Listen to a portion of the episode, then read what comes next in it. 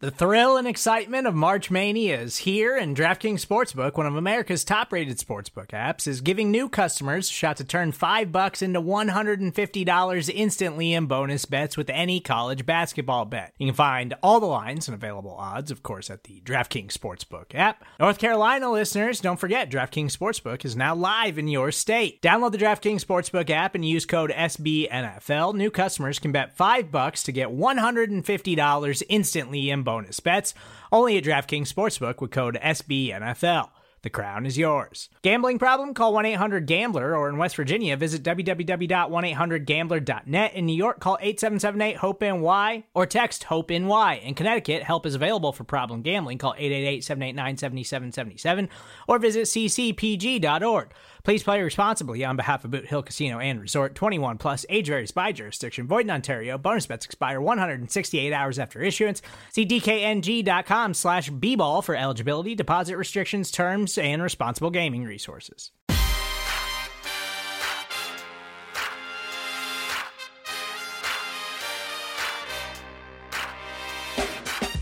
Hello there.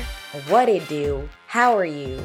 And welcome to episode 96 of Above the Nest with Raichele, brought to you by SB Nation and Bleeding Green Nation.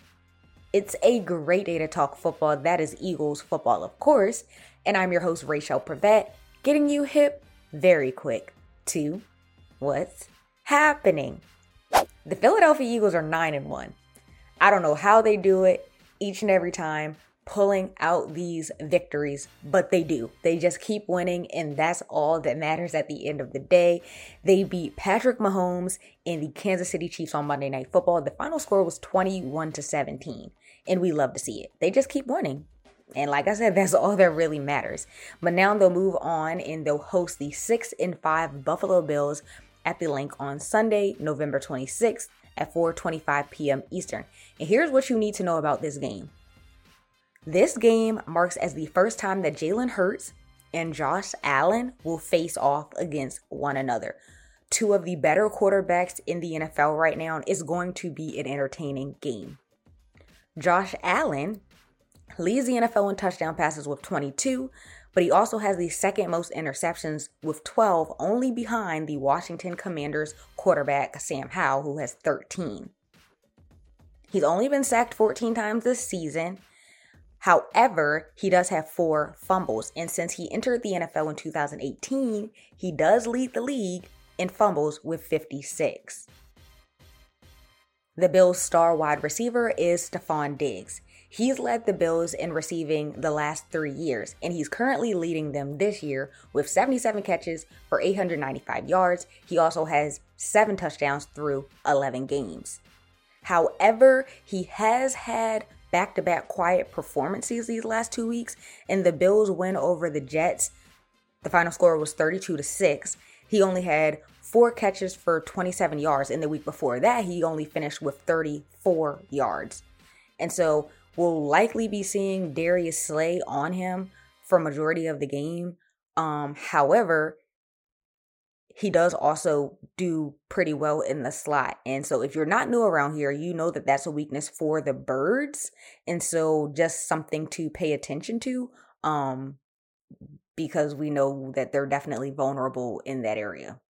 Second year wide receiver Khalil Shakir had a 81 yard touchdown catch against the Jets week 11 and he now has the longest touchdown catch in the NFL this season.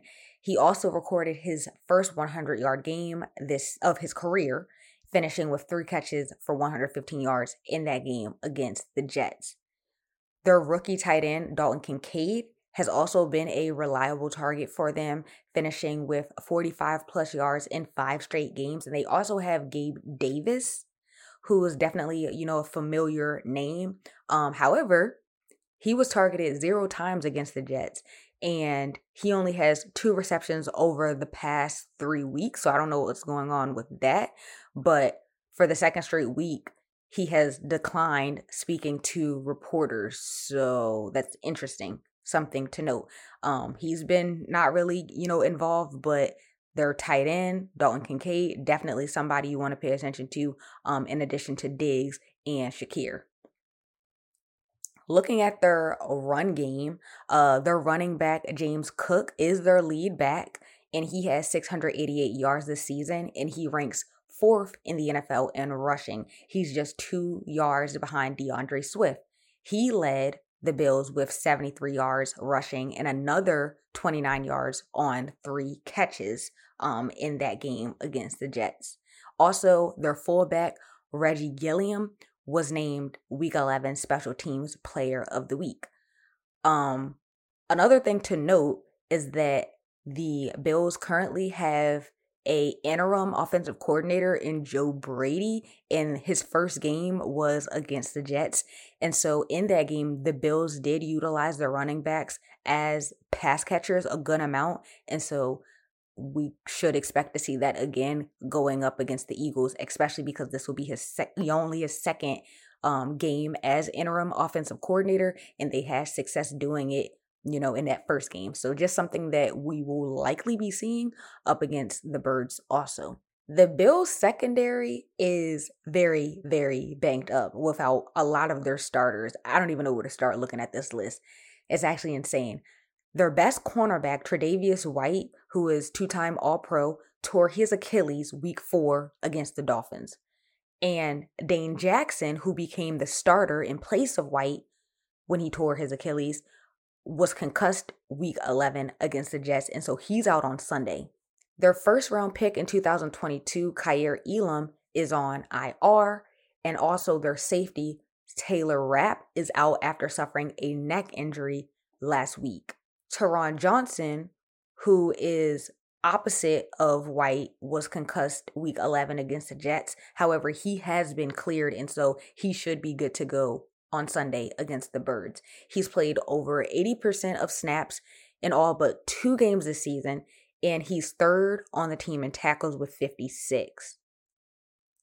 He's 27 years old and he's allowed six yards per target as the nearest defender, according to next gen stats, which is the lowest among Bills defenders who have been targeted 17 or more times, despite being the most targeted player on the team, which is at 41. And so, with all that being said, expect a big game from Eagles wide receivers DeVonta Smith, who stepped up and had a very big performance um last week against the Chiefs, well Monday night against the Chiefs, and AJ Brown, who only finished one catch for eight yards against the Chiefs. That's not going to happen again. He's going to be back to his monster ways against uh, the Bills. Take my word for it. He's going to be back. And so, like I said, the Bills banged up secondary. I think that uh, um, Eagles pass catchers are definitely going to have themselves a day. Taking a look at the Bills pass rush, they have the second most sacks in the NFL with 39, only behind the Baltimore Ravens, and five players have at least three and a half sacks this season.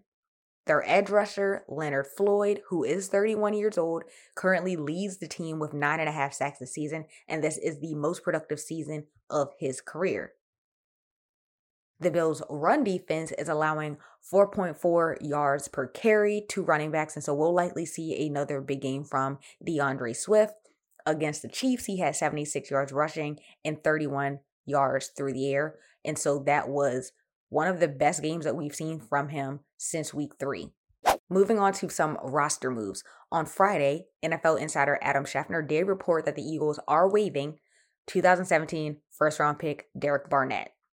The team released the following statement quote, The Eagles organization would like to thank Derek for his contributions to this team over the last seven seasons. As a rookie, Derek made one of the most memorable plays in our Super Bowl victory over the Patriots. He has been a great teammate who always played with high energy and effort. We wish Derek nothing but the best. End quote.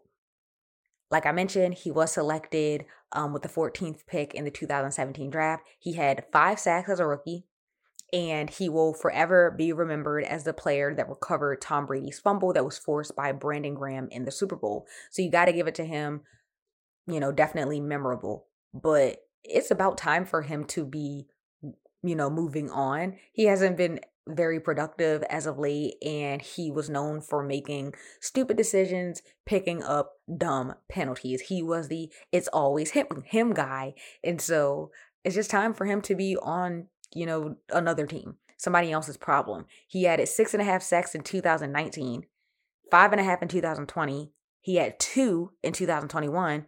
Majority of 2022, he was out with a torn ACL. And then this year, ghost, like nowhere to be found. No sacks, no QB hits, hurries, or pressures in 99 snaps over eight games.